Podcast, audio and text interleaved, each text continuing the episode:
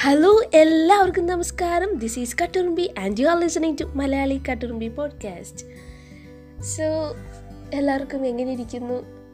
എല്ലാവരും ഹെൽത്തി ആയിട്ട് ഹാപ്പി ആയിട്ടിരിക്കുക സേഫ് ആയിട്ടിരിക്കുക സോ നമുക്ക് ചില സമയത്ത് നമുക്ക് അഹങ്കാരം വരാറുണ്ട്. ഞാൻ എന്തുവാണ്? ഞാൻ ഭയങ്കര സംഭവമാണെന്നൊക്കെ നമുക്ക് തോന്നാറുണ്ട്. ചില സമയത്ത് ചില സമയത്ത് സില്ലി സിറ്റുവേഷൻ സമയത്തും ഞാൻ ഭയങ്കര ഇതാണെന്ന് തോന്നാറുണ്ട്. ചിലർ സീരിയസ് ആയിട്ടത് കാണാറുണ്ട്.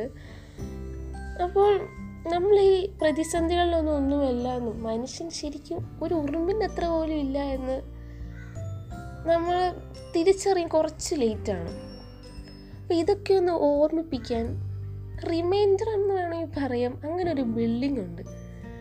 നമ്മളൊന്നുമല്ല മനുഷ്യൻ പ്രതിസന്ധികളിൽ വളരെ നിസ്സഹായനാണെന്ന് അറിയിക്കുക ഒരു ബിൽഡിംഗ് ഉണ്ട്.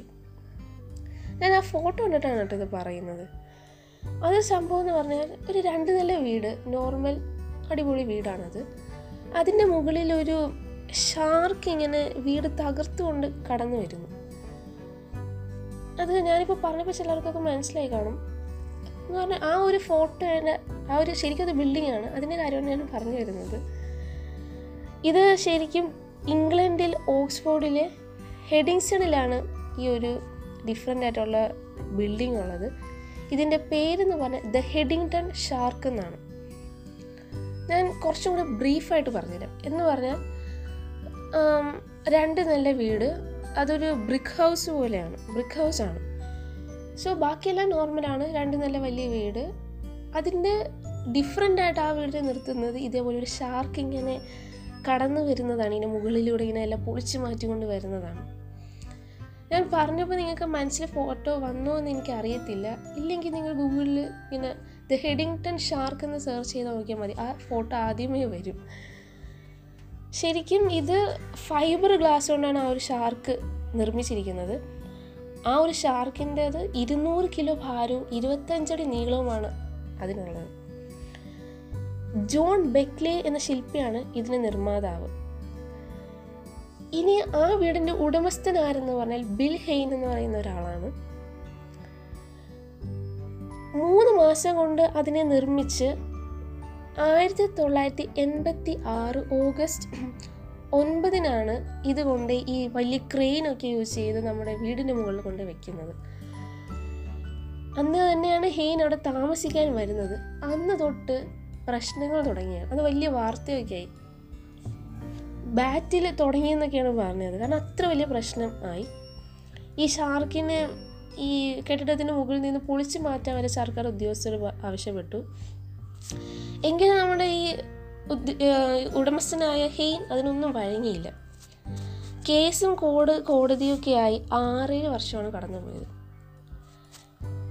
ഒടുവിൽ ആയിരത്തി തൊള്ളായിരത്തി തൊണ്ണൂറ്റി ഒൻപതിൽ ആ ഷാർക്കിനെ അവിടെ തന്നെ നിലനിർത്താൻ പരിസ്ഥിതി മന്ത്രാലയം ഹെയിന് അനുമതി നൽകി. എത്രയും കഷ്ടപ്പെട്ട് അദ്ദേഹം ആ ഒരു ബാറ്റിൽ വിൻ ചെയ്തു. ഓക്സ്ഫോർഡിലെ ബാലിയാൾ കോളേജിൽ നിയമം പഠിച്ച ഹെയിൻ റേഡിയോ അവതാരനായി പേരെടുത്തു. അദ്ദേഹം ഒരു ജേർണലിസ്റ്റും ബ്രോഡ്കാസ്റ്ററും ഒക്കെയാണ്. അങ്ങനെ അവസാനം ഇത്തരം ഒരു വീട് നിർമ്മിച്ചതിന്റെ കാരണം അദ്ദേഹം ഒരിക്കലും വ്യക്തമാക്കിയത് ഇങ്ങനെയാണ്. കാരണം എല്ലാവർക്കും അതൊരു ഡിഫറെന്റ് ഫീലിംഗ് ആണ്. ഇത്രയും അദ്ദേഹം കഷ്ടപ്പെട്ട് അതിന് പുറകെ നടന്ന് ആറേ വർഷമൊക്കെ ആണല്ലോ എടുത്തത് അപ്പോൾ അതിനെക്കുറിച്ച് അദ്ദേഹം പറഞ്ഞ വാക്കുകൾ ഇങ്ങനെയാണ്. സർവശക്തനാണ് ആധുനിക മനുഷ്യനെന്ന് തോന്നുമെങ്കിലും യഥാർത്ഥത്തിൽ അവൻ അശക്തനാണ്. പ്രതിസന്ധികളുടെ മുന്നിൽ അവൻ നിസ്സഹായനാണ്.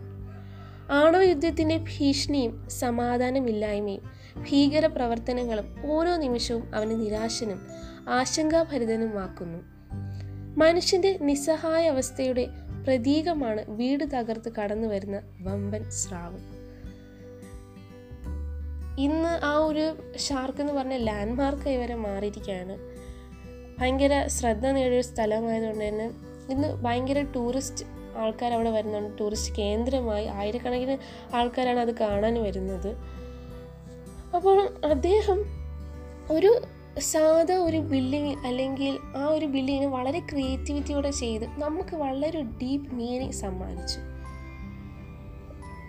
നമ്മൾ ഒരു മനുഷ്യൻ വലിയ ഒന്നുമല്ല ലോകത്തൊന്നുമല്ല പ്രതിസന്ധികൾ മുമ്പിൽ ഒന്നുമല്ല എന്നൊക്കെ പഠിപ്പിക്കാൻ വേണ്ടി അദ്ദേഹം ചെയ്ത ഒരു പണിയാണല്ലേ ഇത്.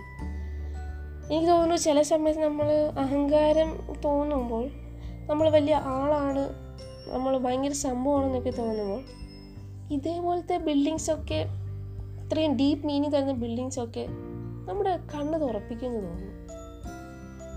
State Malayali Katturumbi podcast this is Katturumbi signing off bye